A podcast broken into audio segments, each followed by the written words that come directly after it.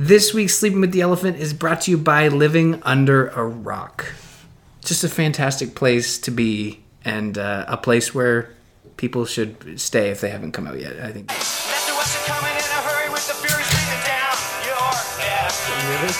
Yep. Greetings from under the rock. Really not that bad. We'll get there. I think in 30 seconds we have to pay for this, so you might want to... Oh, crap! Yeah.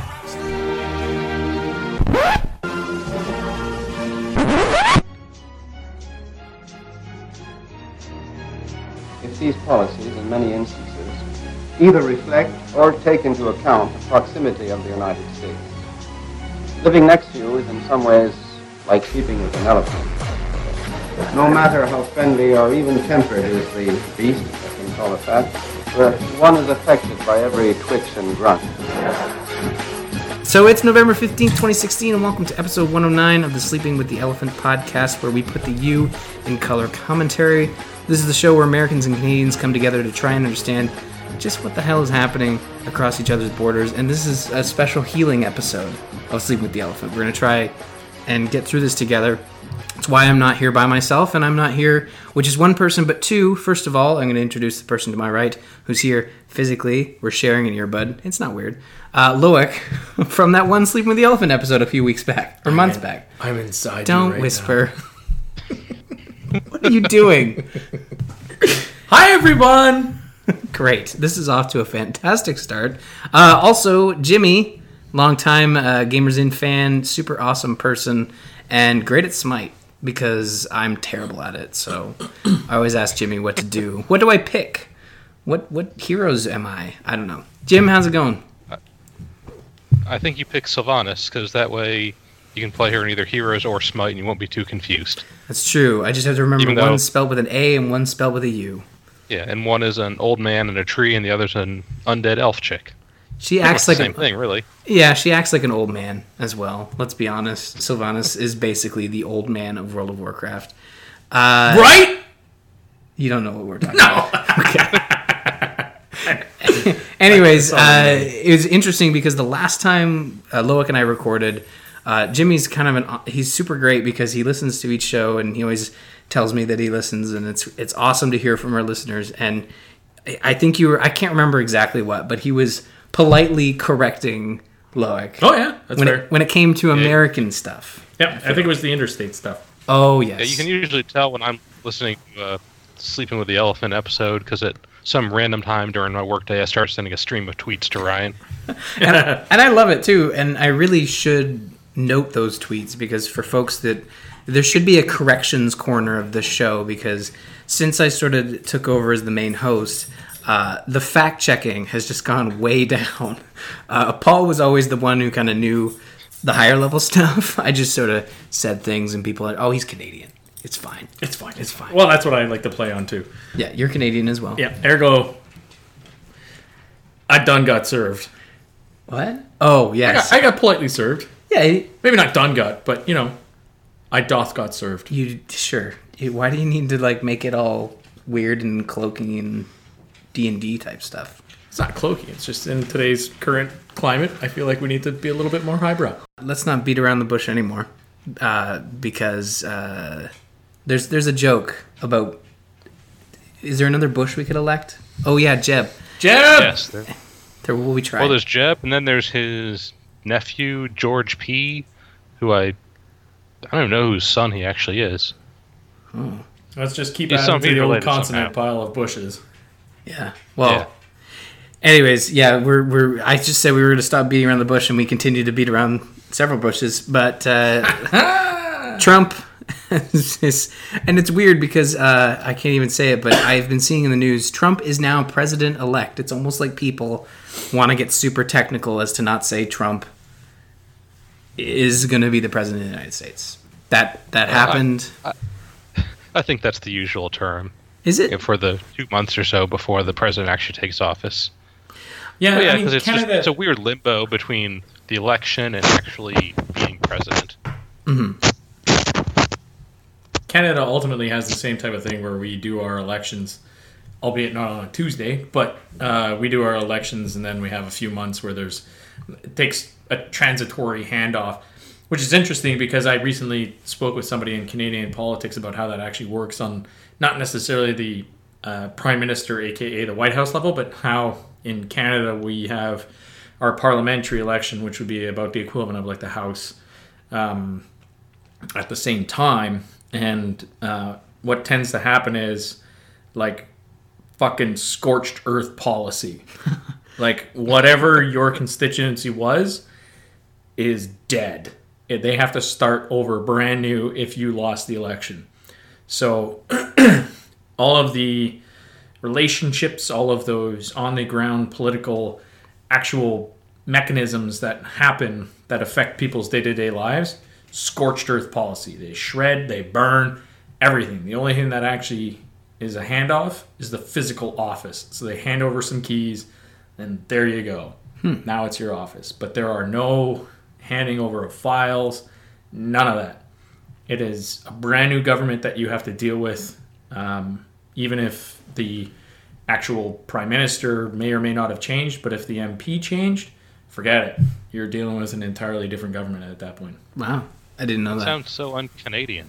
Yeah, I know, and I was a little shocked by that too, but ultimately I think it is sort of Canadian to a degree because while it's not very polite, it's also inherently not making empty promises. So you're not having to pick up the promises that the last government official that was your representative made. Instead, you're just having to start fresh, brand new with somebody else, which sucks in certain circumstances. Like if you think about vets or anybody like that who's having to deal with Medicare issues or not Medicare, sorry, healthcare issues or pay or any of that kind of thing that MPs actually have to deal with in terms of their constituents. That's a brand new person that they have to sit down and talk to. But that person is also not then inheriting the baggage from the last individual. So whereas the last individual may have looked at that person and said, you're making political move, or not political moves, but you represent something that I don't necessarily agree with. Say it's a hardcore liberal that a neocon is sitting across the table from and they don't agree with them. Then that neoliberal vet or something like that isn't then sitting across from somebody who's been handed down a portfolio that was created by a neocon. So it's fair and yet not, but it's actually in that regard pretty Canadian. Actually, to be honest, I don't know how it works as far as our congressmen work, congressmen, congresswomen, congresspeople. Is that what you call them? I'm not even sure how you say, like not like a congressers. People. Yeah, I don't know if there's like a multi-gender one. I think it's just either congressman or congresswoman. Q2. Yeah, but I don't know how that works actually as far as things like that go, like ongoing issues with individual people. I don't know how much is handed off or maybe they do it the same way and just start over. At the like presidential level and all the executive branch stuff, there's a lot of like polite transition, helping out the new people that are coming in, stuff like that. But who the hell knows really about the representatives? I imagine that, and this is something that always came to mind in this election in particular, was that there was this desire from a portion of the populace that wanted like a scorched earth, like we are going to vote in, especially in lieu of the primaries where there was an option of a populist candidate on the left and on the right that were so far outside of the normal political realm that it seemed like the populace wanted something that was not just like in the Reagan or even the Obama, and kind of in a way, if you think about the Bill Clinton votes, where they decided to opt for somebody that was not a member of the kind of political dynasty that was going on at the time, but somebody that represented something that was way outside of the box, that they wanted something that was like a complete scorched earth policy.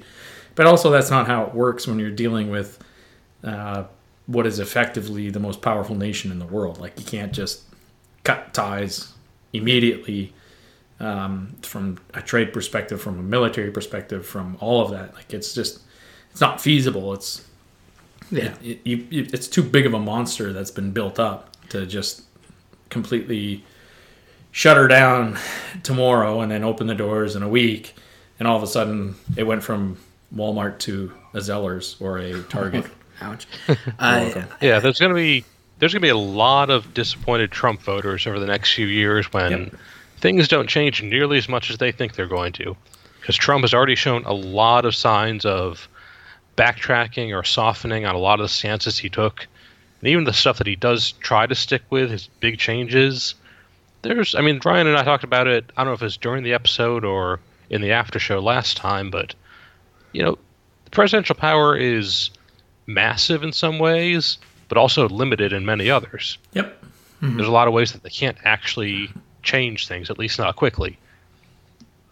Yeah, I mean, it's the same here as well. Like Trudeau has been who ran with a couple of promises that brought people on board, one of which was electoral reform. And they're still working on it. It's not like they're going to throw out the system and be like, here's the new plan and it's perfect. It doesn't work that way. I mean, Trump has 4 years to do what he wants to do, but I think the type of people who had the idea that you're talking about, Loic, the scorched earth, burn it to the ground and build it back up in a week, those voters are going to be upset. But I think, like, people have talked about the people who voted in this election from here until Kingdom Come. I mean, it's been a week, so we're a week later. Everyone's talked about the different scenarios, but... I think there's a small population of Trump voters who do believe like he's going to go in there and he's going to build a wall, destroy NATO, destroy trade agreements, and just America first, America great again. Like I don't know. Like I know for people who are listening, like there's a lot of things about Trump that are terrible, and it's not going to change even if he's softballing on this stuff. But we've all heard that before. Like He's not the ideal candidate, right? But unfortunately, we're kind of stuck with him. And I say we because it doesn't affect us as much as it affects the states, but it still affects us. Okay, so full disclosure, Jimmy, who did you vote for? Can you do that? Can you ask people that? I think so. It's post-election. Well, you can ask people anything if you want. And I voted for Clinton. Yeah. Okay. So I would ask then... if in the primaries had flipped the other way, would you have voted Sanders, or would you have preferred to vote Sanders if that was an option as opposed to Clinton? That's a tricky question. Now, Sanders over Trump, I would absolutely vote for Sanders. Right. There are distinct reasons to just not vote for Trump, not even regarding political stuff. It's just he's just, like, character-wise, just a very bad person in a lot of ways. There's a lot of just massive negatives about him. As far as whether I would have preferred Sanders over Clinton, it's a weird question because, while I think a lot of the stuff about Clinton has been overblown or exaggerated, I do think she is at least somewhat shady, not particularly trustworthy. She's more or less kind of like a soulless political automaton. Fair. I don't like her assessment. Much. Yeah, I really don't like her much as a person, but... politically, she's honestly a lot better than Sanders because I think Sanders would have beaten Trump just on the basis of character. But let's be honest, Sanders is actually a pretty crappy candidate himself, at least in the U.S., because for the most part, he is well to the left of the Democratic Party and massively to the left of the country as a whole. Against like a real Republican candidate, he'd get crushed just because his policies, which are pretty, they are accurately described as socialist, are not the kind of things that would really be popular to the U.S. as a whole right now.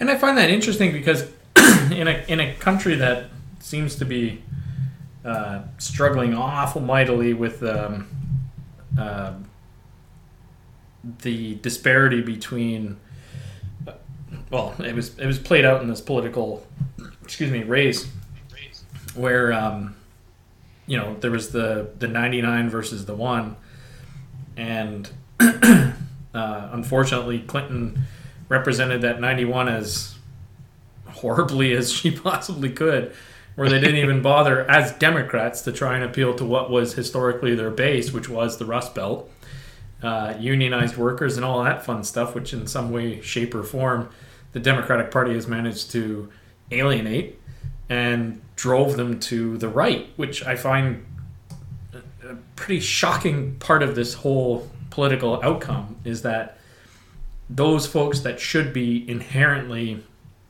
not from a social perspective, but just from a financial perspective, as far as, you know, one's livelihood, union-based blue-collar workers somehow voted for a fucking playboy.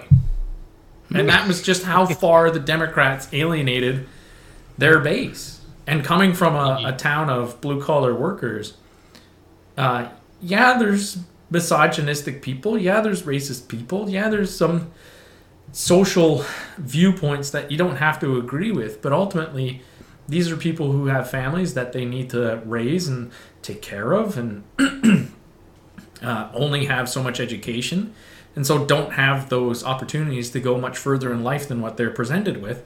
And when you remove even that base level opportunity, then what else is there for them? And when you have a candidate who can't even be bothered to come and speak to them, and another candidate who's saying shit like, I'm going to put a 30% tariff on any automobile that's made in Mexico that was formerly made in a plant in here in Ohio. Well, what the fuck do you think they're going to do? Of course they're going to vote for that individual. Yeah. And that's where the Democrats like completely not only shit the bed, but then flip the bed over and change the sheets and then shit that side of the bed too. And then set the whole fucking thing on fire and walked away going, good job, boys. Good job. Well, I do want to let Jimmy respond to that, but sorry, Jimmy. I do that was a rant. I do want to say one thing, going back to what Jimmy said about Clinton, and then I had said this to Loic and another friend of ours, that we were sort of having a Facebook group message back and forth. Oh my God, what's happening? Tuesday night. I was really, really drunk. Yeah, I thought he was just being silly. But I don't think I was much a part of that conversation. You might not remember your parts, but you were certainly a part of that conversation. Anyways, I had made reference to Clinton reminding me an awful lot of the later years of Stephen Harper, which was our prime minister. You mentioned Hillary Clinton as sort of being this soulless robot automaton, but still able to get on SNL when she absolutely has to, right? And try to be funny. And Harper did a bit of that too. Like, he did some early years when he was prime minister. He did some Rick Mercer classic stuff where, like, Rick Mercer's tucking, or no, when the prime minister's tucking Rick Mercer into bed. Have you ever seen that skit? That was weird. It's pretty funny.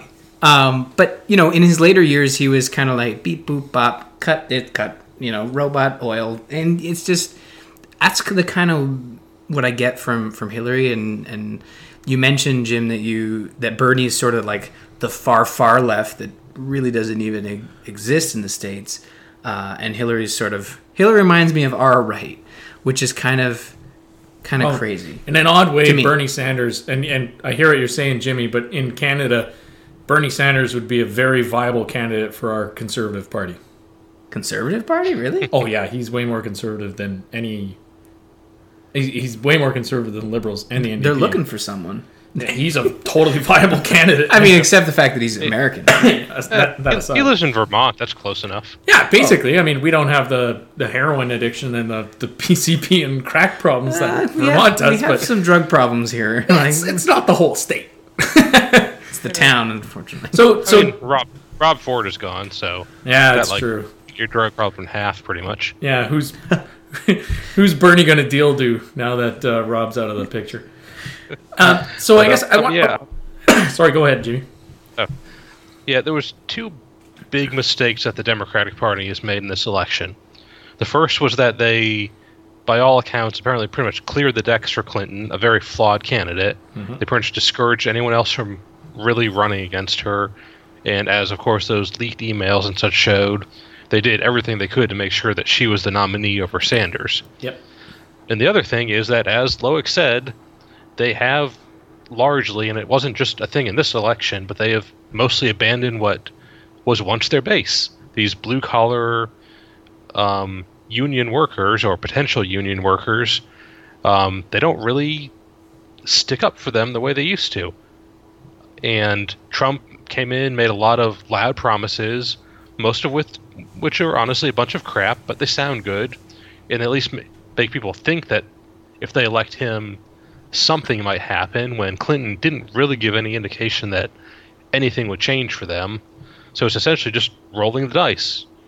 Yeah, that's the same reason that Sanders actually got all the support he did, because from the other side, you have a lot of people that are so upset with the income gap, the corporate structure in the U.S., the power of the banks, all that stuff. They were ready to essentially throw things out on a more leftward bent by electing a socialist. Not even though it's something that would encounter a lot of resistance, would be very hard to implement, and if they actually, Bernie actually did try to force things through with whatever power he had as president, it could cause some issues. But for a lot of people, it's just the situation sucks. The mainstream candidates the party is voting for aren't actually looking like they're going to speak to them anymore. So, to some extent, I don't entirely blame people. I do blame people for voting for Trump anyway, because he is such a terrible, terrible person and essentially brought hatred and white nationalism back to the fore in this country. But that's a whole other story. So I guess the takeaway that I had from this election, especially now that all of the kind of final results have come out, is that it had less to do with, again, and as is always the case when a Republican seemingly gets in, is it had very little to do with... who voted but who didn't, in that this was the second lowest voter turnout since George W. Bush was elected in 2000. I thought it was higher. But just marginally. Oh. And then the numbers relative to, excuse me, even the last election, which were considerably lower than in 2008, it smelt more like... all of the liberals who rallied behind what was the message of the time in 2008 and then the continuity of that in 2012 failed to be motivated enough to go out and do a repeat in 2016. Yeah, Clinton doesn't have the ability to inspire people that Obama does. She doesn't have the charisma, and she has far more personal flaws than he ever had. And while Trump essentially... has the charisma in his own Trumpian way, there's of course the huge negatives attached to him, so you just had a situation where so many people in the country were completely turned off by both of them. Mm-hmm. Yeah, I saw that, doing this show for the last year and a half, I wouldn't call it covering, but talking about the election and seeing these candidates come forth, and I definitely would have... It was a tough call.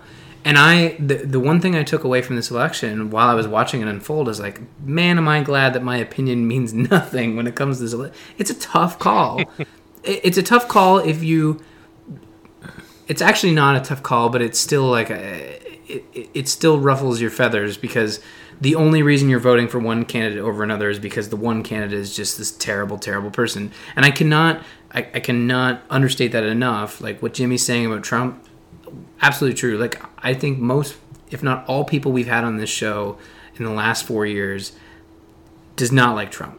Well, I guess a year and a half ago, all the episodes before that, we didn't really talk about him because he was just a reality star. I don't even know. You couldn't take it seriously when he first came down those escalator stairs talking about raping Mexicans and all this. But that's the other shit. Thing. The other thing is crazy. When we started talking about Trump running, and this is my biggest takeaway, is that I think the biggest thing that everybody did around the world, around America itself, was didn't give him a chance, and basically said, don't worry about him. He's not going to get in. Don't worry. He's not even going to make it to the primaries. Don't worry. He's not going to win the primaries. Don't worry. He's not going to win the election. And he just kept proving us wrong. And I feel like when you...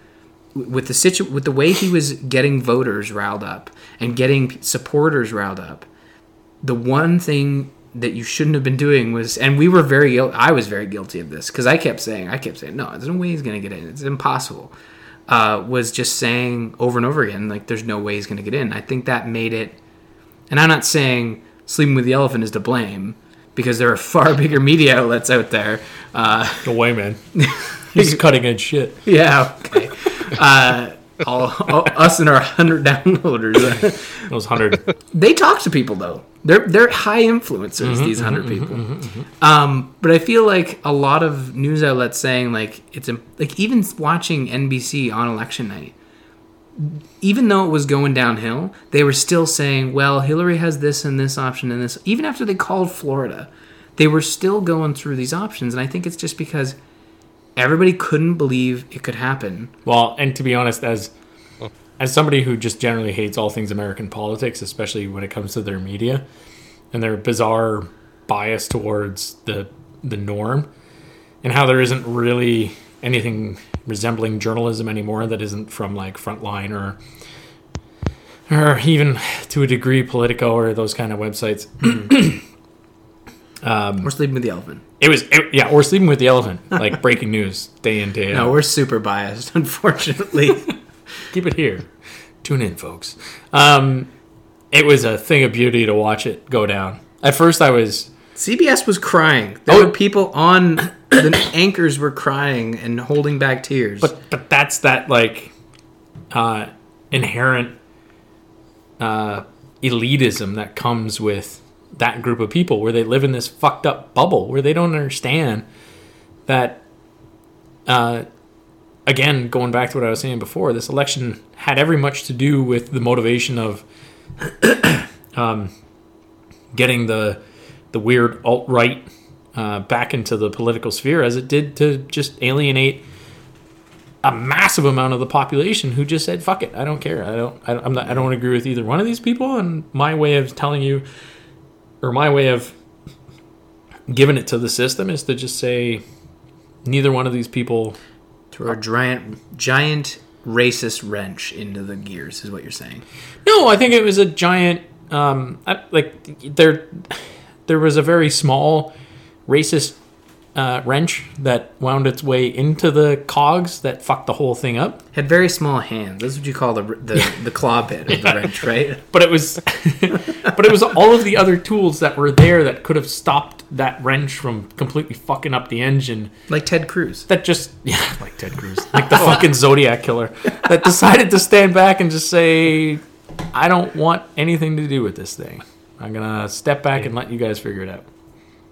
I mean, to be fair to everybody that was thinking Trump would never get as far as he did, it did take a very unique set of circumstances for him to first do well in the primary, then win the primaries, then win this election.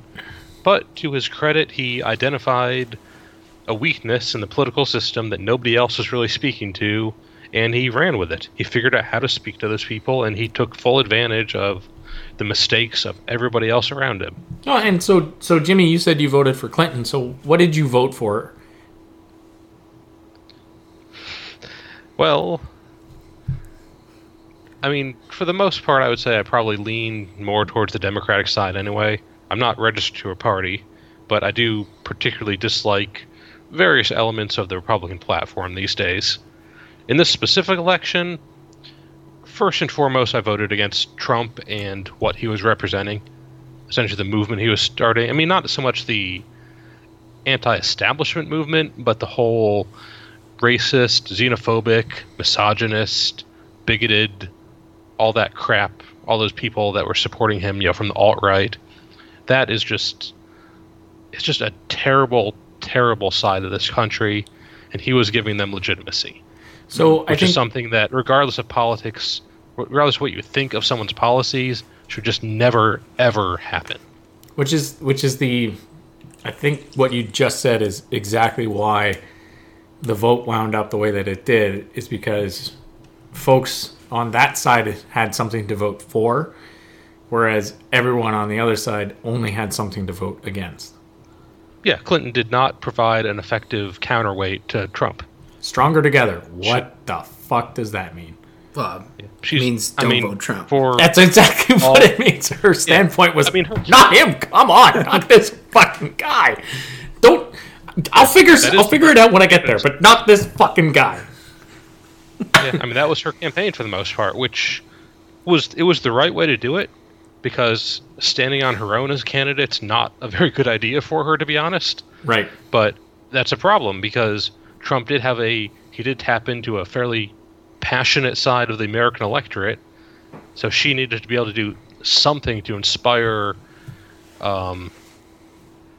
essentially people to go against that, either to come out for her against that or to not support Trump because of the negatives he was bringing.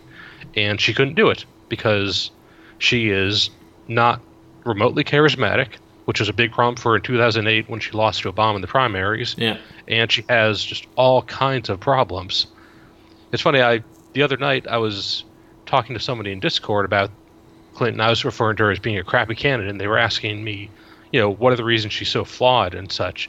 So I figured, okay, I'll write it out. It should just take a couple minutes.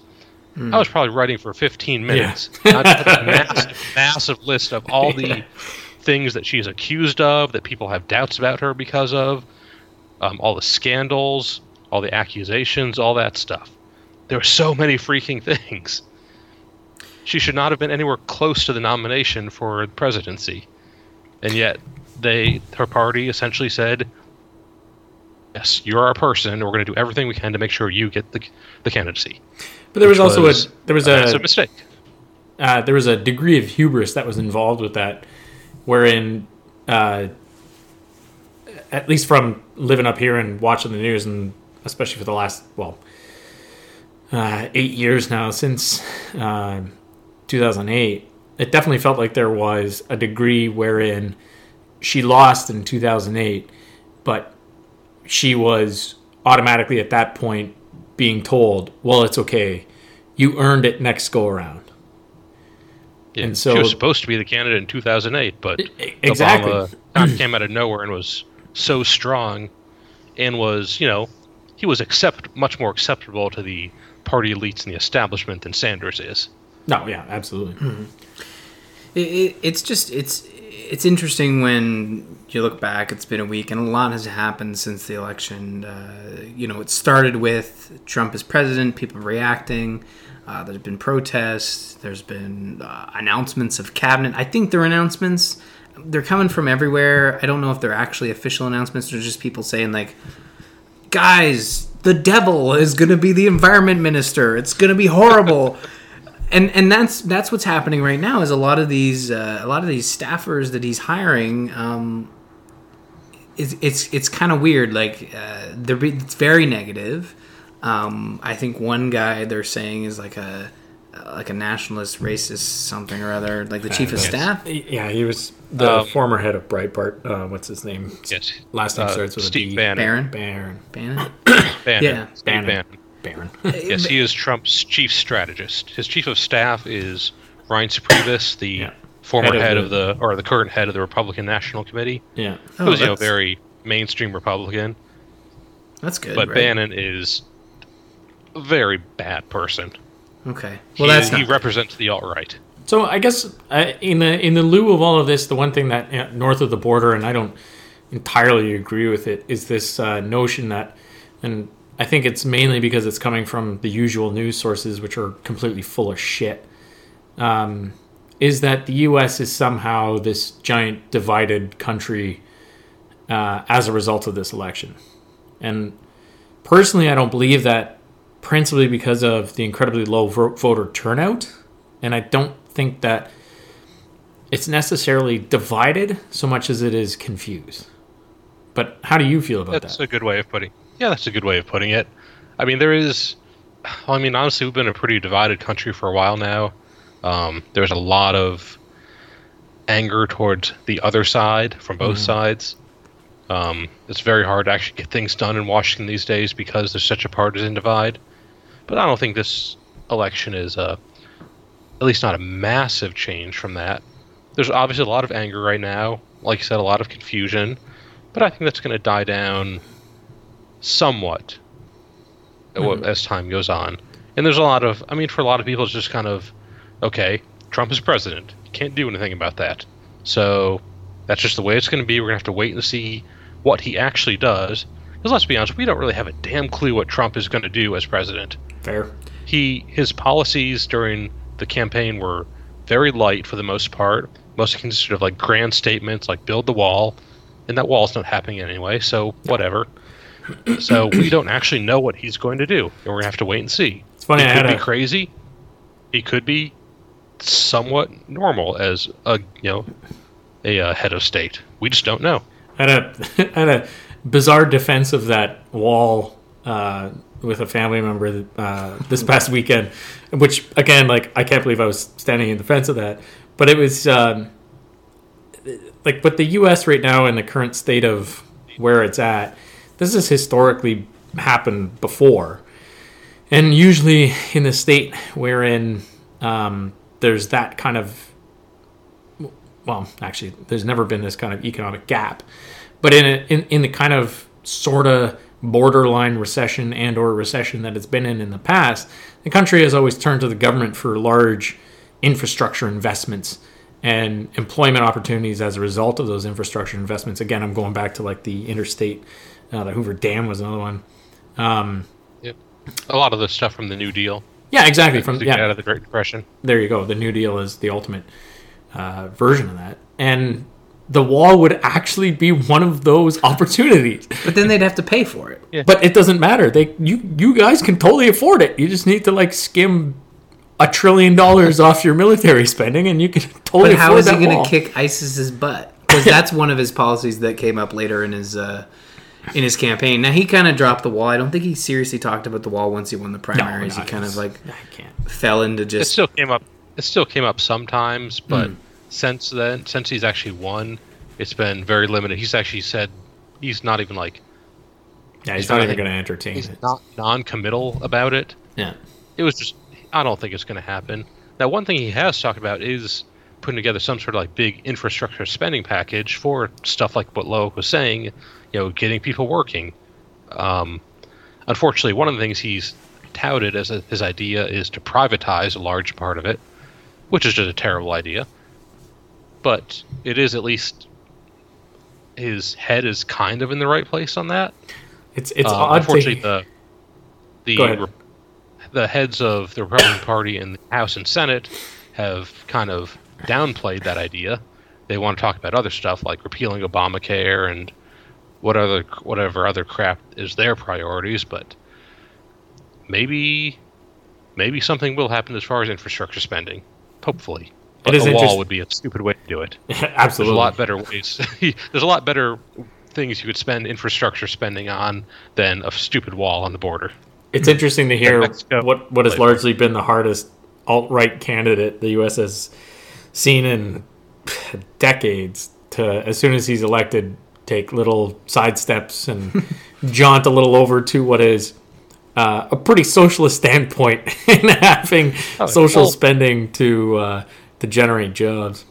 Well, the thing is, Trump is not a conservative. No, he's not even a Republican. He joined the Republican Party so he could run for president under their banner.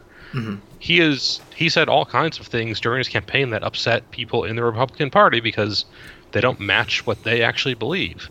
Well, he was against defunding Medicare. It's actually very interesting to see. Sorry, go ahead. He was against, and still is, against defunding Medicare, which is... Well, he had that hour and a half conversation with Obama, which to me, oh my gosh, this is happening. He's actually turning into a human being again. But that didn't last long. So he had that conversation and he talked about, he's not going to immediately repeal, pull back Obamacare, but he's going to pick it apart and replace it. I think on CNN the way he put it was, we'll take it out and we'll replace it. We're not going to have a 2-day turnover. It'll be instantaneous. Yeah. And I don't think he knows how government works because nothing works that way. But it's interesting to see him sort of come back. I mean, maybe the way he sees it is I'm here for 4 years, I'm doing this for 4 years, and I'm not running for another term. So I'm just going to do what I got to do. I'm not going to run the presidency for my first term that gets me reelected for a second term. I'm just going to go for the whole and hope it works. And I don't know. I think we've seen that in just the talking that he's been doing. And I don't know, Jim, I haven't really been paying attention to it a lot because everybody's talking about it. I've kind of been staying away from Twitter and Facebook for the most part. But do we feel like Trump has been less, I don't know, of a terrible person lately? Has he sort of trimmed back a bit, or is he still being a terrible person? I just generally don't know because I haven't been paying attention. Oh, no, he has been much calmer, more rational seeming. Okay. I mean, this is actually this is completely what I expected, that once he actually, since he did end up winning, is that I do believe he's going to try to honestly do the best job he can as he views it. I may not agree with a lot of those views, but I think he is going to try to be a legitimate president, be a good president. I think that, I mean, the job has a lot of weight to it, and I think that is already affecting him. He realized the amount of responsibility that he has. So I think that he is at least going to try to be rational, calm as best as Trump can ever be calm. And I think we've seen that already, which is the way he has not been yelling about, building the wall, how he's been very complimentary of Obama in his talks with him, how he's just been, essentially going about this process with at least it appears to be largely rational outside of appointing Steve Bannon to a major position at his White House. Yeah. So I don't know. I mean, a lot of people are still just really upset and really worried about a lot of things with him, particularly not so much his general policies, but the whole alt-right movement that sprung up around him. Obviously, a lot of people in the LGBT community are very concerned. Not really Trump specifically, because he is, I mean, honestly, even though he's pretended to be otherwise this past year, he's pretty socially liberal. Mm-hmm. But Mike Pence, the other good reason to vote against Trump tickets is because Mike Pence is a piece of shit. Yeah, fair. Yes. I get the sense that the Republican Party in general is still very socially conservative in a lot of ways. There's still a strong push against things like gay rights, mm-hmm. And that is very concerning to a lot of people, especially because Trump will be appointing a minimum of one Supreme Court justice, mm-hmm. possibly more if more die or retire in the next 4 years. And if any liberal justices have to be replaced under Trump's presidency, he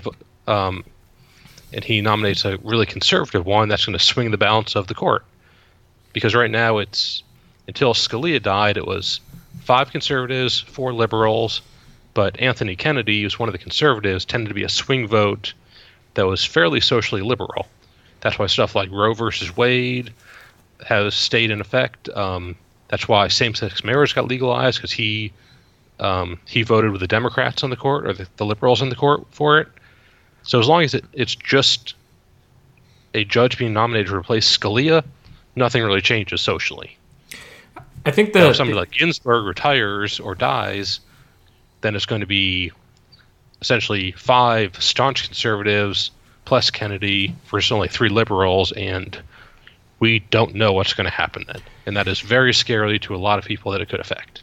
I feel like a big part of what has kind of fallen apart in the states is reflected in the Supreme Court, in that it's been largely social changes that the Supreme Court has really been involved in, when, as usual, in the last kind of 15, 20 years in the states, state-run politics is what actually affects the people living in those states on a day-to-day basis, whereas at the federal government level, it's much broader reaching but less direct impact until Obamacare, and all of the fun stuff with Citizens United, and then prior to that, the Patriot Act. But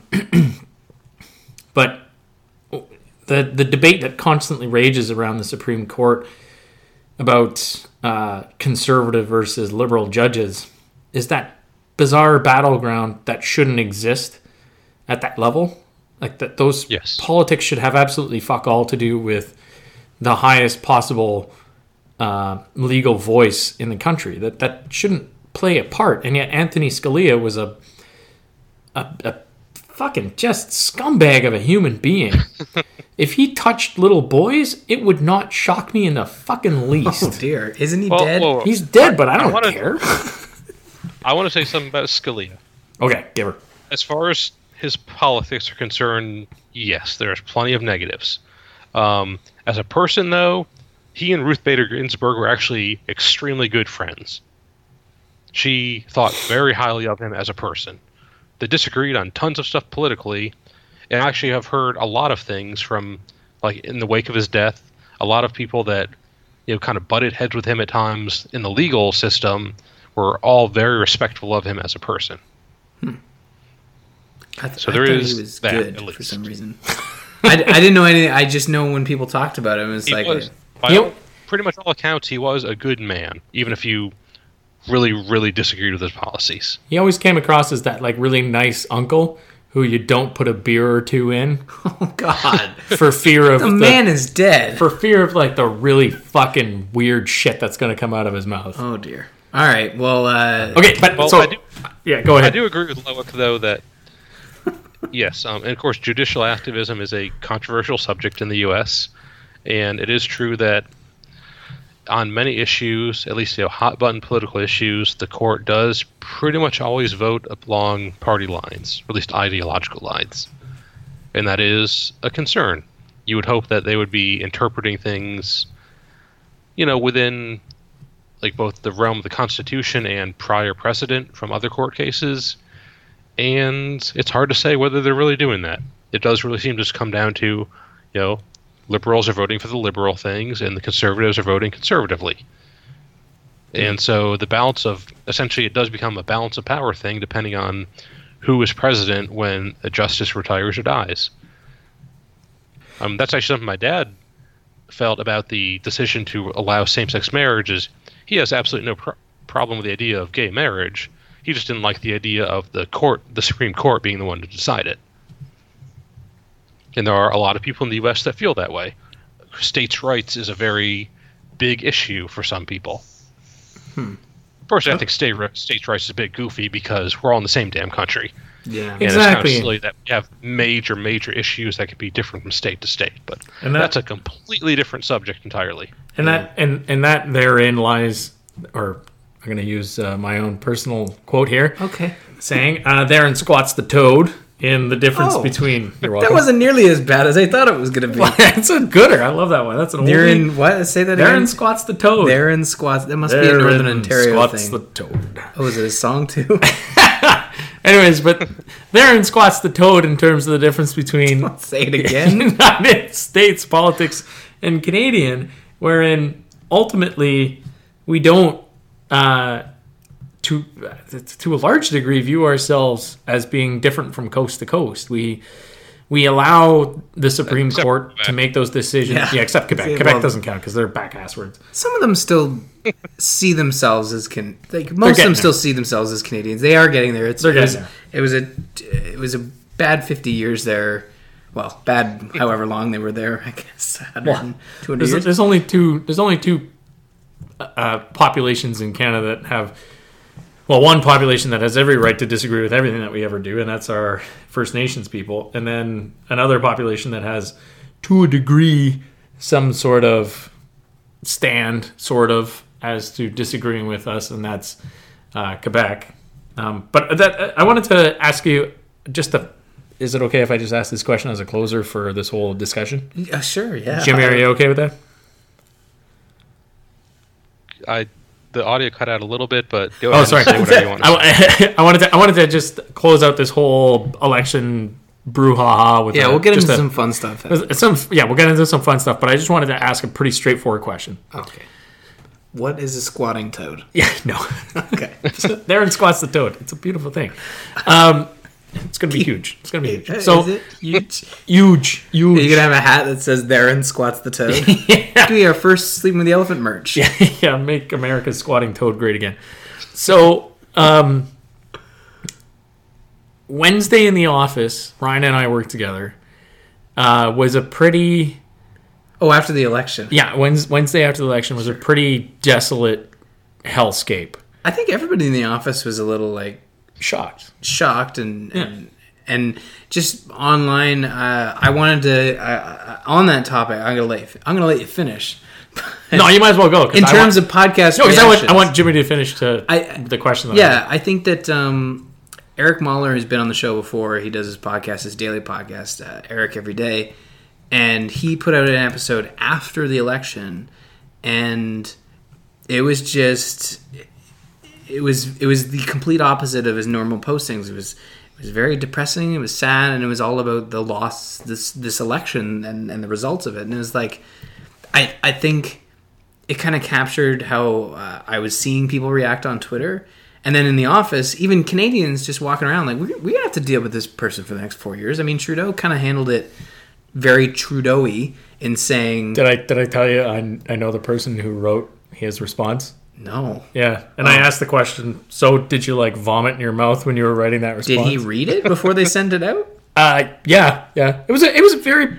It was just we look forward to working with them because, hey, they're our neighbors. Just bravo. You done well, America. You did it. Thanks. We look forward to working with you, blah, blah, blah. And I guess they had a call. They had a conversation. He's going to come up here. I'm sure it'll be great. He'll skate on the Rideau Canal. Of course it's going to be great. It'll be huge. It'll be huge. He's going to skate on the Rideau Canal just like Hillary did back in 1994, 95.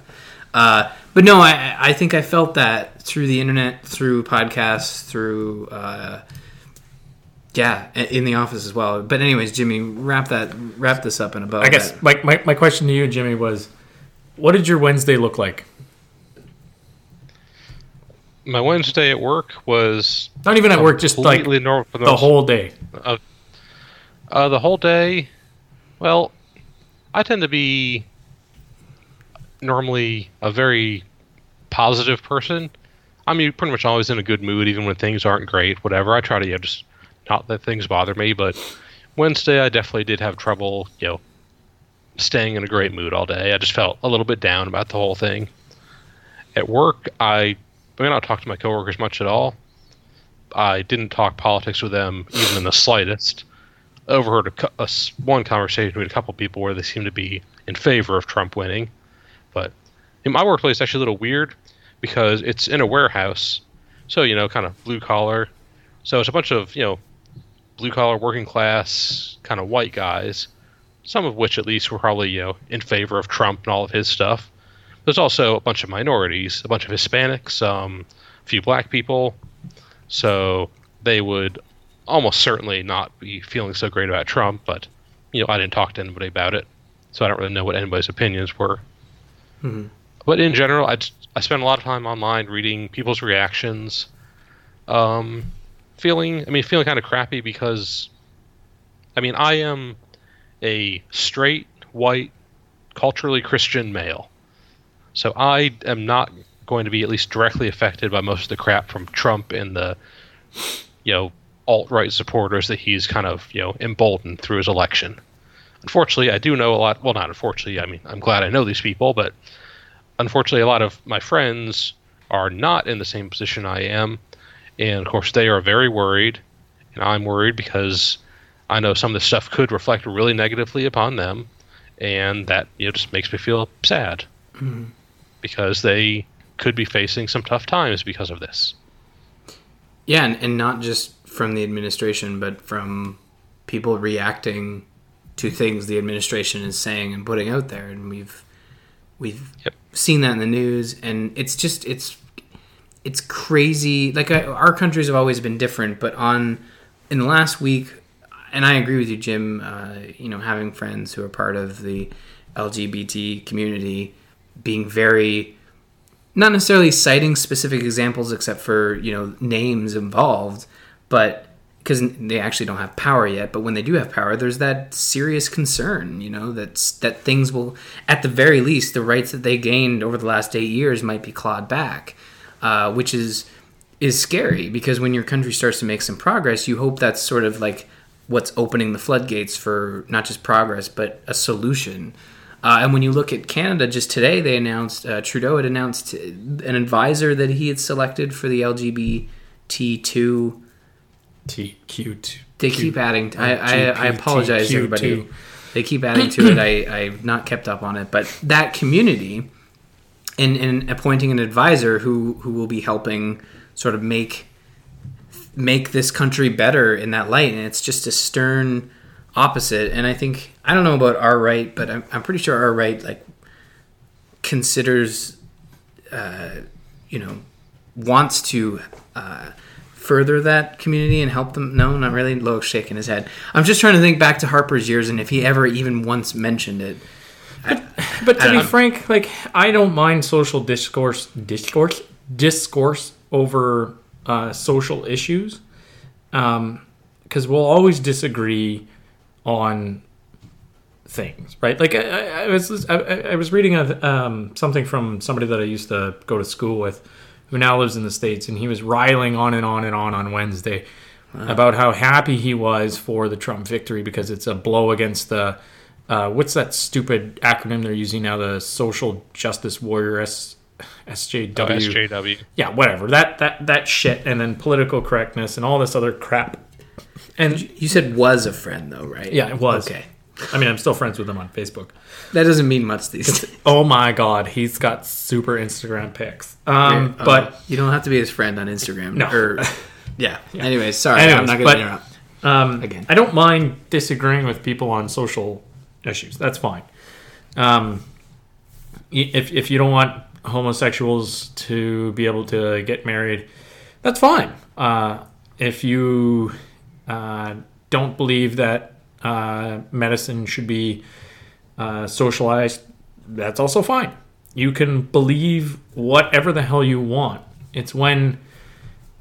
And the left has been very, very guilty of doing this for the last, maybe not 8 years, but at least I'd say probably the last 6 years, is they've been emboldened by the liberal media and there it is. And the left in general by being bullies. Like, they've become bullies in this very weird way where we're not open, or I say we because I'm ultimately part of that. We're not open to that social discourse of listening to somebody who doesn't agree with you and instead tell him that they're fucking bigots and they're this, that, and the other thing. And while they may have views that don't entirely line up with yours, it doesn't mean that they aren't coming from a historic standpoint that isn't in line with yours. And I think back to the people that I know from the community that I'm from, and you're not talking about, and this is not a knock against people from home. I love you guys. You're awesome. Are they listening? Who the fuck knows? But on being preemptive, they have internet, right? Okay. They have internet. Yes, there you go. Whoop. Because they don't. Hey, only once over the course of the show. That's not so bad. They don't. They're not, for the most part, highly educated people that live in that town. Jeez, that's worse than my internet comment. They're not people who are having to live with a lot of people from different ethnicities. Mm-hmm. In fact, they only have to live with one other ethnic group, and it happens to be the most underprivileged ethnic group in Canada. However, it doesn't mean that they're still not capable of being incredibly racist people. And it's not to say that I agree with them, but I get it. Like, I get how you can be racist when you don't know any better. And for the left, especially when you listen to the politics that happened as came out in this election, that was just pushed that much more to the fore, was you had this sense that there was this push from, they called it in post-election stuff, the elitist coast. Who comes up with... Is it CNN that comes up with... But I don't think it's that far off, because that's ultimately where... Like, I mean, I think about everything that I hate, for the most part, in Canada, boils down to politics that come out of Toronto. Because it's people who don't know a lot about anything outside... Or don't know anything about outside of living in urban centers. Right. Because they're not forced to be exposed to those things. So they live in this bizarre cocoon where everything's multi-ethnic, everything has to be open to everybody else's opinions and feelings and blah, blah, blah, blah, blah. And then when you have groups that live outside of that, like, say, rural America, that don't have to be forced to deal with that and don't understand it, it doesn't mean that they're wrong to not believe that. It just means that they don't know any better. And you can't call them bigots and assholes and blah, blah, blah, because who the fuck are you to tell them? You don't know that. You don't come from that. You don't understand that. Here's the thing. I know you can say... I'm not defending ignorance. It's just, that's what it is. But what I'm saying is basically, like, we should all be decent enough folks that when someone says, you know, and I get this with Trudeau, and I know a lot of people won't agree with me, and a lot of people who now agree with me, that he's been elected, but didn't agree with me when he was he was running for prime minister. I said to him, it just seems like he explains things properly. You know, what are you looking at? Just time. That's all. Okay, it's fine. Don't worry. We're going to wrap this up and we're going to move into one more thing and we'll end the show. Like, I honestly my last finishing question turned into a debate. I didn't honestly think we would go this far on just the fact that Trump... I should have known better. Really? You thought we would? This is like BlizzCon all over again on Gamers. It's like, there's no way we'll talk about it for an hour and a half. Who's going to talk about the fucking most monumental election in American politics in ages? I feel like Trudeau's done this really well where he explains... He says, here's what we're going to do, and here's why we're going to do it. So legalization of marijuana, legalization, you know, bringing in more LGBT rights. He kind of explains what we're doing, and he explains why we're doing it. And the best way to explain why is that these people deserve these rights as much as you do. But I'll also say that... When you talk about gay marriage, it's like, it doesn't matter if you don't understand. I'm going to explain to you why you should understand. And like you say, educate them as to why... 2 men, 2 women, 2 toasters getting married. That's a terrible joke. And there's also like a fundamental, sorry, Jimmy, I'm harping here. There's also a fundamental difference too in this regard, which is in Canada, we don't have that extreme religious element to our population. We do, but they're very, very minor. And it's not inherently tied to the blue collar working class. Right. I mean, there are religious people, but honestly... It's so... Most of those religious people fringe. Are... I shouldn't say this. I mean, I grew up... My family's very religious. My wife's family's very religious. And I butt heads with them all the time. And, I basically have to say to them, it's like, well, who are you to vote against someone who wants... to call it Xmas instead of Christmas? Who are you to vote against? And that's a PG example. But, like... Just having these conversations, and really it's just like, you have to remind these folks, like, you're religious, be the better person. You may not understand it, but it's making them happy, and that should be important to you as a religious person. But I feel like maybe in the States it's different, where if you're religious, it's like voting for your party. It's like, doesn't matter if you have some reservations, you got to vote with the party. So you got to vote with Christianity, you have to vote with the Republicans. I don't know. I mean, we won't have to worry about it for at least another year until they start the elections up again, because I feel like the Democrats are going to start, like, grooming someone in the next 6 months, really getting them out there, getting some face time with the people. So, all right. I'm done talking. I'm going to do my last one. You haven't even had... He hasn't spoken in, like, 20 minutes. No, but this is my point. I'm asking Jimmy a question here. Oh, okay, perfect. So, Jimmy, do you feel like this is an opportunity for the states to finally move beyond the two-party system? In theory, yes. In reality, no. It's not going to change anything. Right.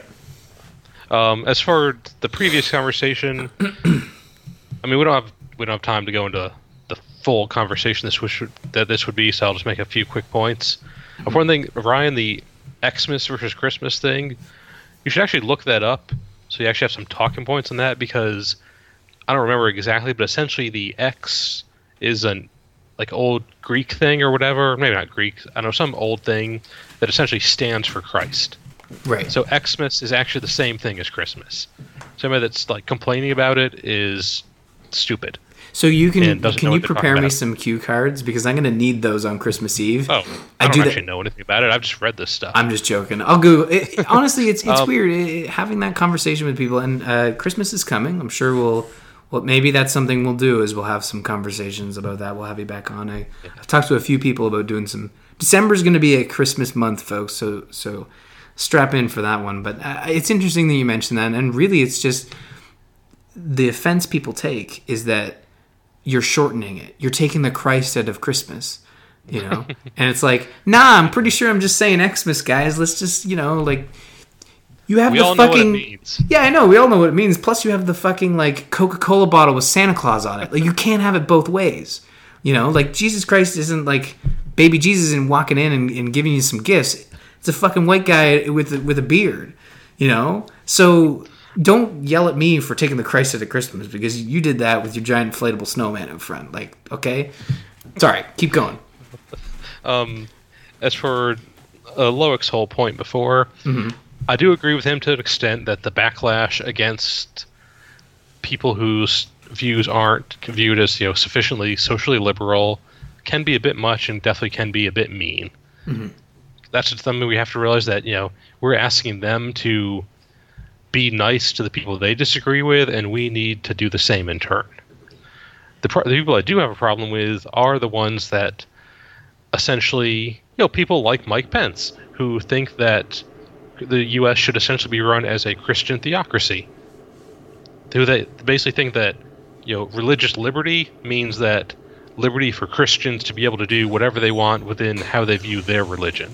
Mm-hmm. That was the whole thing with his stupid, you know, legalized discrimination bill in Indiana that he signed, that was basically, you know, until they amended it after all the outcry, was giving Christians or people of any religion the right. The point of it was to allow Christians to deny services to gay people based on religion. Yeah. That's not religious freedom. That is discrimination. Yeah. Religious freedom means that you can believe in whatever religion, you can practice it however you wish, as long as it doesn't have negative effects on other people. Yeah.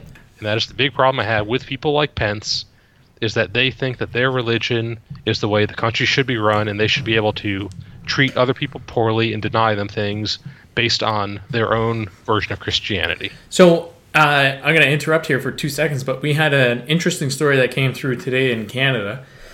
And there was a school out west in BC where a teacher decided to allow a member of a local First Nations group come in and do what is called a smudge.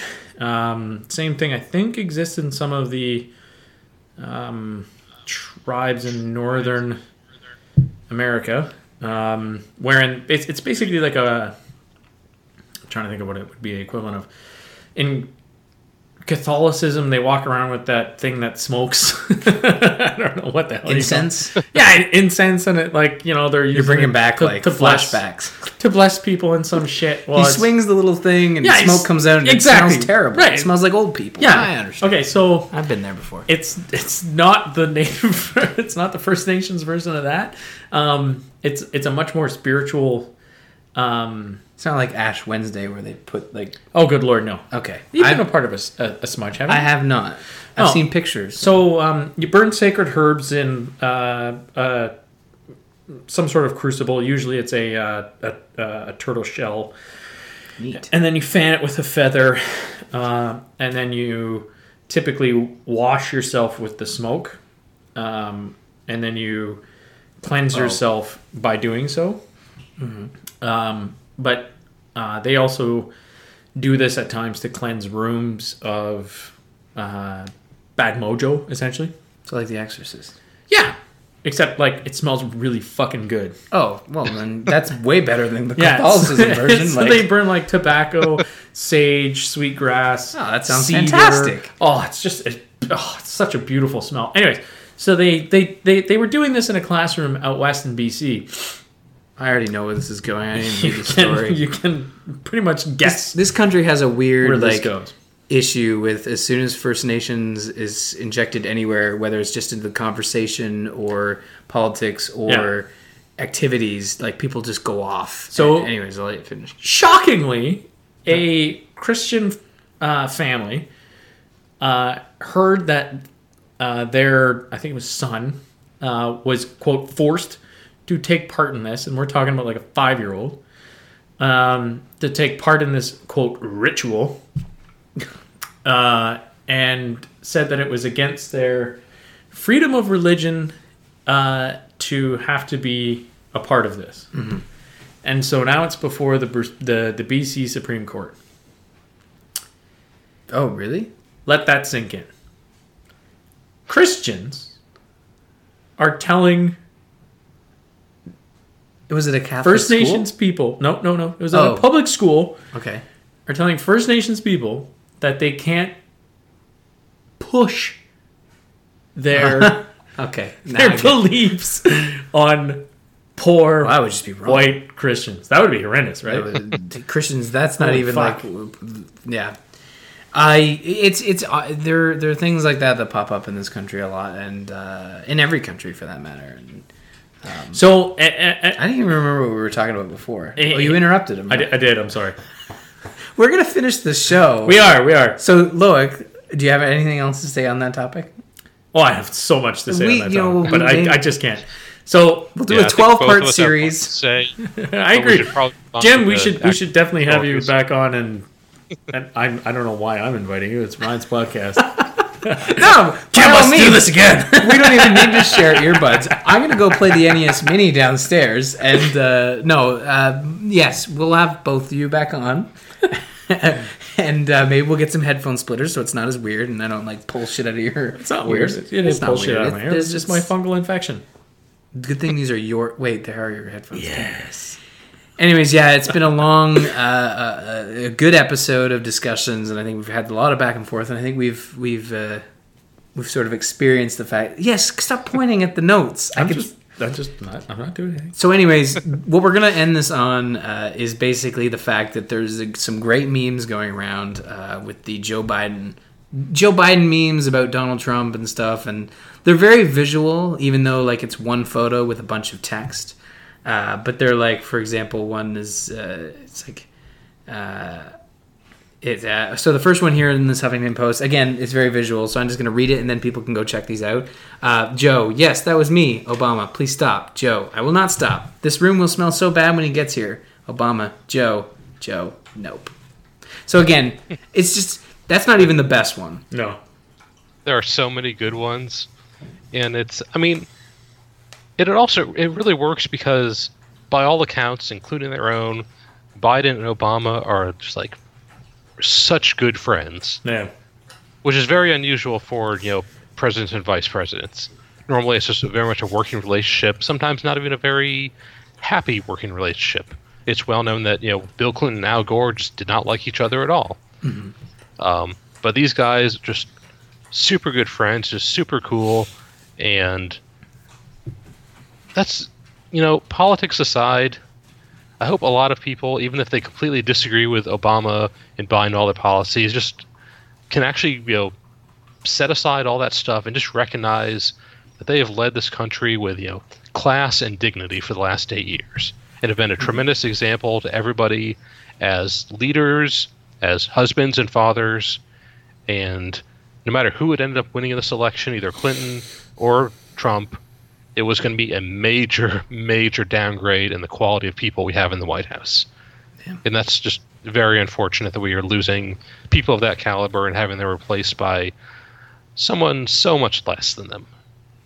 Yeah, no, I think that's a very good point in that the positivity of the last 8 years and even the small bromance that blossomed over the last year between Obama and Trudeau was kind of like, finally, we have a prime minister and a president that align and are able to get along. And I was hoping for more of that. I didn't think Hillary was going to continue that and run with that banner. Like, she didn't seem like the kind of person to really like get chummy with leaders. But I don't know. Maybe Trump and Trudeau will be able to, at least meet halfway. No? We're gonna win thumbwort every time. Yeah, but it'll be interesting to see. But here's another good one. Obama, did you replace all the toiletries with travel-sized bottles? Biden, he's got tiny hands. Barack, I just want him to feel welcome. Again, this is a selection. There's some good ones here. They're using mainly the same photos, which is crazy. Yeah.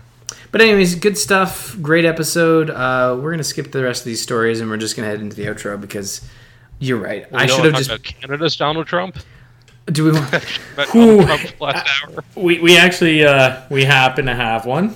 Well, okay, quickly. I did have one point I wanted to make on that from I think the bottom of that article is that this lady was Kellie Leitch. Leitch. She is currently in the lead of people to be the next leader of the Conservative Party. Yep. But it's only with, 19%. Mm-hmm. And the thing that's interesting to me, and that relates to Trump himself, is the next sentence, a pack of other containers aren't far behind, 14%, 12%, and two other people tied at 11%. That is how Trump won the primary, because there was a field of 17 different candidates, and there was so much vote splitting that he was able to get a lead early, and even all the way towards the end, there was still no unification within the party, even though nobody like most people didn't like Trump. They were all split on who they actually did like, and nobody would like get out of the way and just say, okay, we'll rally behind Rubio or Cruz or Kasich. And that's how Trump ended up winning, even with only like 35 to 40% of the Republican Party supporting him, or at least Republican voters supporting him. And if a similar thing happens in Canada with these four different people all staying in the whole time, splitting the, you know, more rational vote among them, then that's how people like Kellie Leitch get in leadership. Yeah, absolutely. Yeah, no, it's... she's not gonna have. She might only get 20 to 30% of people behind her, but if all the other votes are split among other people, she could end up winning, which would probably not be a good thing for Canada. No. Well, the nice thing about Canada is a fair reason why the Conservatives got their asses absolutely handed to them in the last go around was in the last year or so of Harper's, let's call it Tea Party. He went full Tea Party and started to ask for things like not even ask for things, but he started to talk about old Canadians versus new Canadians, and old Canadian blood versus new Canadian blood, and how we needed to really seek out old Canadian blood, and it was this very strange. Yeah. Oh, you didn't remember this? No. Yeah. And then there was also the I kind of like zoned him out. What was that other fucking thing? They had a helpline. Oh, I do remember that. That was set up for what did they call it? Was it terrorism? No. It was implicitly for people to call in against folks that were trying to institute Sharia law. Oh, abuse? Oh, God. Yeah. Oh, what the hell was it called? It was like an abuse hotline. It was an abuse hotline, but specifically directed at neighbors calling in neighbors, basically who were Muslim. Oh. And this was a Muslim hotline. It was a Muslim hotline. It was super fucked up. And in Canada, that just like does not fucking fly. And there was such pushback against that. And it was this obscene... He was also against the headgear. No, I should call it headgear. He was against the hijab. He was against a bunch of shit. Yeah, like you had to take it off for your photos. Yeah. And honestly, like I know people that would be fond of voting for someone who says they want to propose a Canadian values test for new immigrants.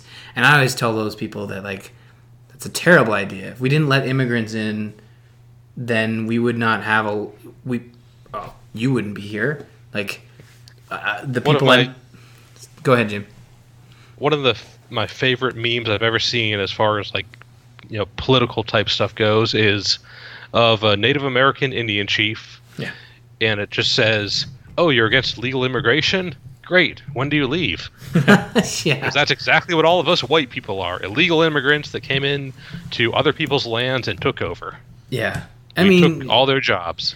It's crazy, right? Like it all depends on how far you want to go back, right? So when Trump is going off about illegal immigrants, it's like, well, you came to this country at some point.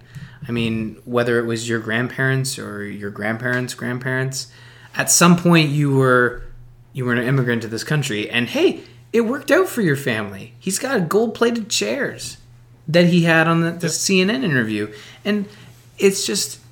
Honestly, I always say to these people, like I say, you know, is that really a Canadian thing or even like a nice thing to say, let alone being Canadian? Like, is it a nice thing to impose Canadian values tests or force people to, you know, I've heard a lot of people say like, hey, if you're going to live in the country, you got to be Canadian. And it's like, but there's always a political like, okay, so I lived on Lake Superior forever and ever and ever. Mm-hmm. And on Lake Superior, there isn't a tide. There's something called a sesh. So the sesh is basically the point wherein the prevailing winds can no longer hold the weight of the water on Lake Superior that it is pushed. So the prevailing wind on Lake Superior is almost always to the north. So it pushes all of the water out of the States up into the north. Mm-hmm. And it raises the water level up pretty substantial until it can no longer sustain that mass, and then it just lets go, and it moves back out into the lake. So it's a fake tide. So I would like to say that, to a degree, Canada has a social sesh relative to the States. So whenever there's something large that happens in the States, there's a sesh that happens. It's not a tide. It doesn't come and move in and shift things and move really the social discussion in Canada that much. But what it does is it tweaks the needle. And I think that this Kellie Leitch is an example of the social sesh that occurs in Canada, where you have this fucking bullshit that comes out of this alt-right crap that's happening in the States, and it moves the needle so dramatically in the States that it's gonna tweak the needle a little bit in Canada and cause fucktards like this to come out of the woodwork because there's a certain degree of justification there. Right. Because that sesh is there. It's there to say, hey, you can be a fucking Nazi. Even in Canada. It's true. It's true. And the rest of Canada's like, nope. No. Get it! Wow, that was loud. Jimmy is probably like, who upset? That's like a gunshot. Yeah, sorry. That's what I said. Get out of here. Well, that was just me shooting a warning shot off my porch. I think, like, but this is the same thing we went through when Trump said he was going to run for president. Then when he won the primaries, and I know this is two different countries we're talking about. In fairness, it's the same thing that happened in 9/11. 9/11, we went to war for no good goddamn reason as far as Canada is concerned, and it was something we got dragged into, much like the rest of apparently the world. Europe. But we did so on a very small level that we've still managed to pay for. But it was that sesh that was like, hey, guess what?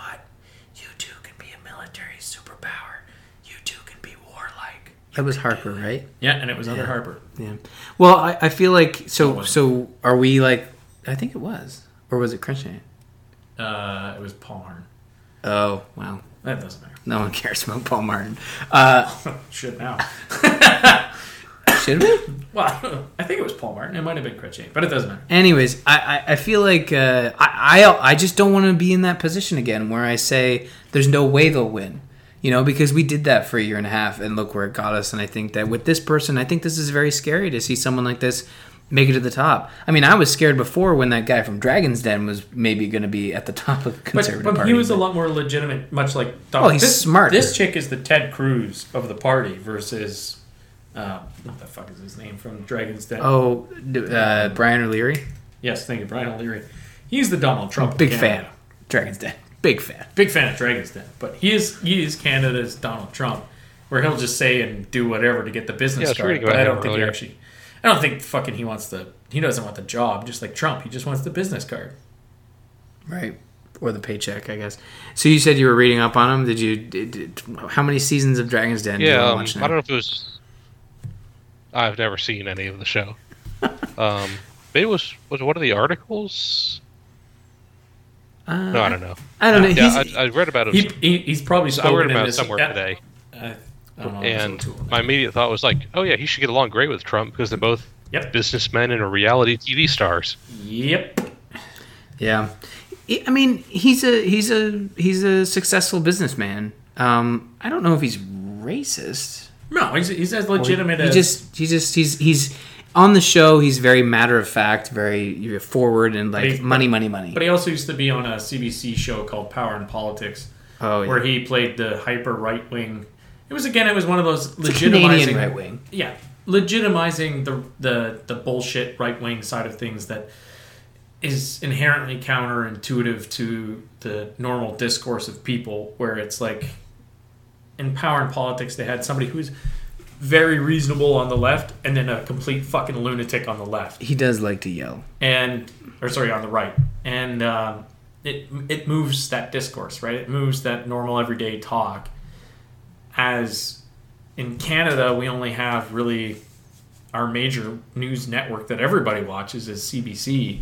Mm-hmm. And then there's the kind of shitty offshoots like CTV and... that's Global? Global, I guess? Is that the same thing? Global CTV? I don't know. No, it's not the same, but they're two different, yeah. That tells you how much I watch anything else. But I don't know. But in the States, it's like that discourse occurs on every fucking news network because that's all they do is just yell at each other about things that seemingly have no real honest-to-God reflection of how fucking unfortunate the rest of the American population is, which is a bunch of fucking people who, yeah, okay, jobs are going up, but that doesn't mean that the income gap isn't shrinking at all. And we're not talking about middle-class jobs increasing. We're talking about low-income to poverty-level jobs where people are still working 2 to 3 jobs just to fucking get by. And these fucking cocksuckers on all of these... Sorry, I get really worked up. I can tell. And these cocksuckers... Because I can't stand watching it. Because it's such a fucking bait and switch where all they talk about are things that'll get people's fucking social knickers in a knot, where they start talking about, you know, homosexuals getting married and this, that, and the other thing, and this big vote's coming up and this, that, and the other thing. And it's like, well, how about you fucking talk about jobs? How about you talk about how the economy is in a complete state of flux? And even this election was another one of those things where Donald Trump was the only one who managed to, out of the two of them, really talk somewhat seriously, despite the fact that it's all bullshit, about what's important to people, which is, at the end of the day, they don't really fucking care that much about whether or not somebody is called queer or gay or fag, so much as they really care about whether or not their kids have something to eat, or whether or not they're going to slump down into a depression and wind up addicted to opioids and then eventually fucking heroin and PCP and crack and horrible things like that. And how a lot of folks that I throughout this election, I was listening to alternative stuff on YouTube, and they were interviewing people who, it didn't matter what their political leanings were, they were talking about how, yeah, you know, I worked in this facility for 18 years, and this guy right here, I'm not pointing to the person, obviously, but I trained this guy who's here on a work visa, who's willing to work for half of what I'm going to work for. And through government subsidies, I had to train him, and now he's got my job. Neither party in the U.S. really represents or fights for the middle class anymore. Democratic Party is focused a lot more on lower class, getting those people out to vote, and the Republican Party is, and always, pretty much always has been, at least for decades, mostly about, you know, big corporations and rich people. That's pretty much what their economic plan always is if you make sure the corporations, the rich people, have even more money, somehow that benefits everybody else. Which I find very questionable in logic.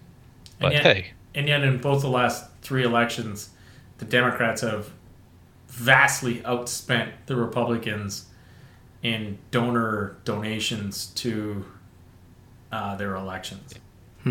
Yeah, well, I mean, campaign finance donations. Campaign finance is a whole different disaster. Yeah, that to me is more than anything. When I was listening to Bernie speak, it was like, yeah, that's actually a fucking major problem that you guys have. Yeah, there was an absurd amount of money in politics. Well, yeah, it's really bad. It's something that we've touched on this show, and I believe when not too long ago, like here locally, we had someone who went to jail for a whole day. Until he got his appeal started for election overspending or election fraud. And they were basically... Marginal. Yeah, it was like $20,000 he wrote a personal check for and lied about it, and basically that got him in the hot water. But it's crazy the difference between the two systems. And again, we could talk about this for the rest of the evening, and I think we're going to have you both on again to converse more about this stuff. But I hate to cut us short, hate to cut us off there. But yeah. Well, hey, around here, we just elected a guy that wrote a $25,000 personal check from his charitable foundation to bribe an American elected official. Oh. He's president now. It's great. He did that? Is that a thing? Oh yeah, well, you know the whole Trump University lawsuit and everything, right? Oh, right. Well, he, here in Florida, our Attorney General is named Pam Bondi. She's a Republican, and her office a few years ago was investigating whether or not to join the lawsuit against Trump University. There's apparently some people in Florida that were making claims about it. Right around that time, Trump made a $25,000 donation to her political campaign from his charitable foundation, which is illegal.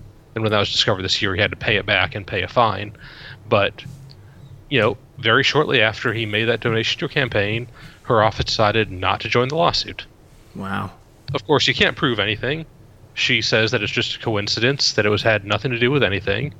But that sure as hell looks like a bribe to me.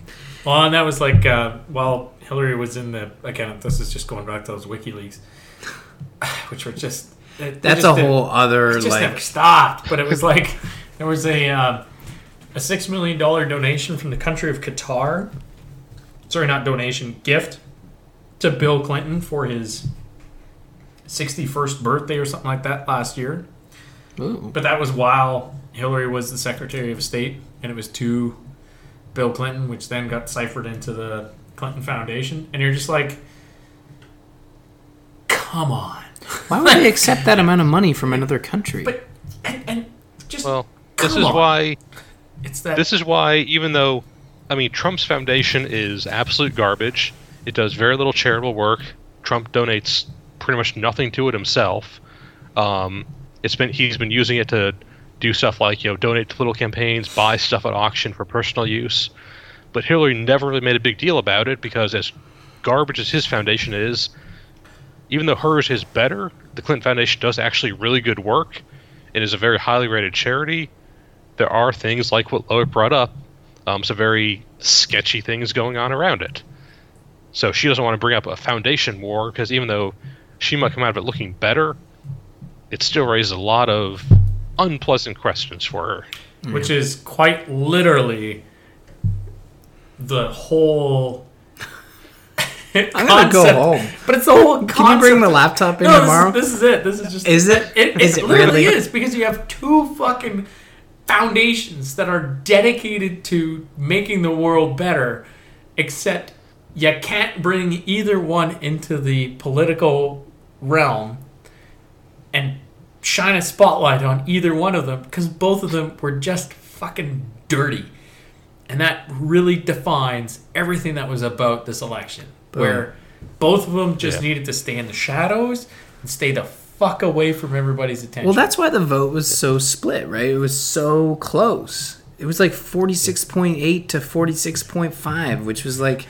of a horrendously low political turnout. Actually, Clinton's projected to end up with about a 2% lead in the popular vote. Which is whatever. But let's not talk about that because that could also be a very long conversation. Yeah, I think that's... she won New Hampshire. Woo! Oh, cool. I've been there before. It's nice. It's a nice state. Oh, really? They're still doing that? Yeah. I think we're going to end there. We'll definitely have you two back on at some point in the near future. But I think that's going to do it for Sleeping with the Elephant. I'll let Jimmy go first. Where can people find you, Jimmy? I should say. He's been here before. He knows what's up. I've heard podcasts before. That's all the same. You can find me on Twitter at Jimmy the Shovel. Perfect. Yeah, definitely check him out. He's always retweeting the Smite account, which is awesome because I want to see what new stuff is happening. And he's insightful commentary on the video game industry and politics. So check that out. Well, that might be stretching it a bit, but thank you. No, I'm being honest here. Loic, what do you tweet about? I don't know. Boxing. I like boxing. I like boxing and cycling. I like guys that wear spandex and guys that beat each other ruthlessly. I'm a bloodthirsty ghoul. And sometimes spandex. Combined with UFC. Yeah, and politics. I also enjoy that quite a bit. I don't know. I don't even know my Twitter. It's at is it Stoic underscore Loic. No, I know. It's actually just Stoic Loic. Is it? I don't know. I will. Jimmy, we'll put it in the show. We have the internet too. I don't know. So have fun trying to find me. Wait. Jimmy found it. Jimmy did find me. There is no underscore. There's shit. Oh, well, let's see what the last thing you tweeted about. Great. Hello NSA. The last thing you tweeted about was a retweet of someone. That's Wob Canoe. He's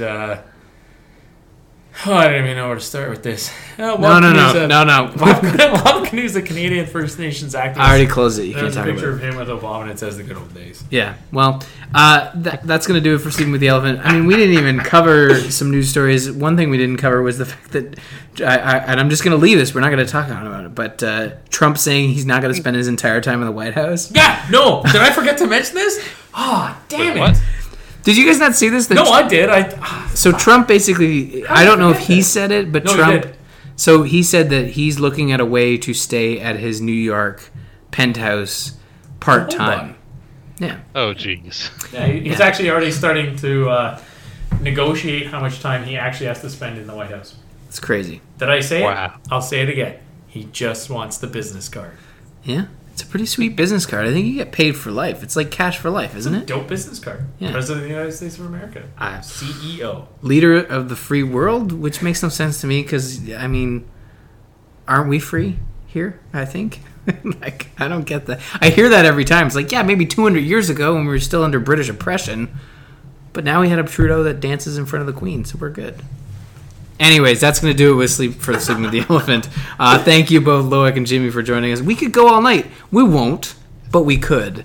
We'll have our part 2 of our 12-part series in a few weeks. You can email the show if you disagree with Loic, which, I mean, a lot of people do. info@sleepingwiththeelephant.com. I'm looking at you, Daryl. You better write in. I don't know if he listens, but I feel like he would get a kick out of this show. He does. I think he does. Oh, okay. You can follow myself @RMurphy. Check out Loic @StoicLoic. And finally, Jimmy @JimmyTheShovel. Big thanks to Alpha Geek Radio for hosting the show on our 24-hour archive. Send feedback /reviews. If you listen to us on iTunes, give us a review. Be as honest as you'd like. We check both the Canadian and the American stores because that's how we roll here on Sleeping with the Elephant. Anyways, thank you guys. Go to bed. It's late. And have a fantastic evening and a great week.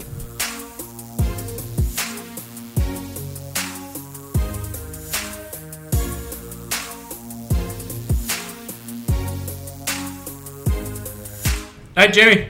Night, guys.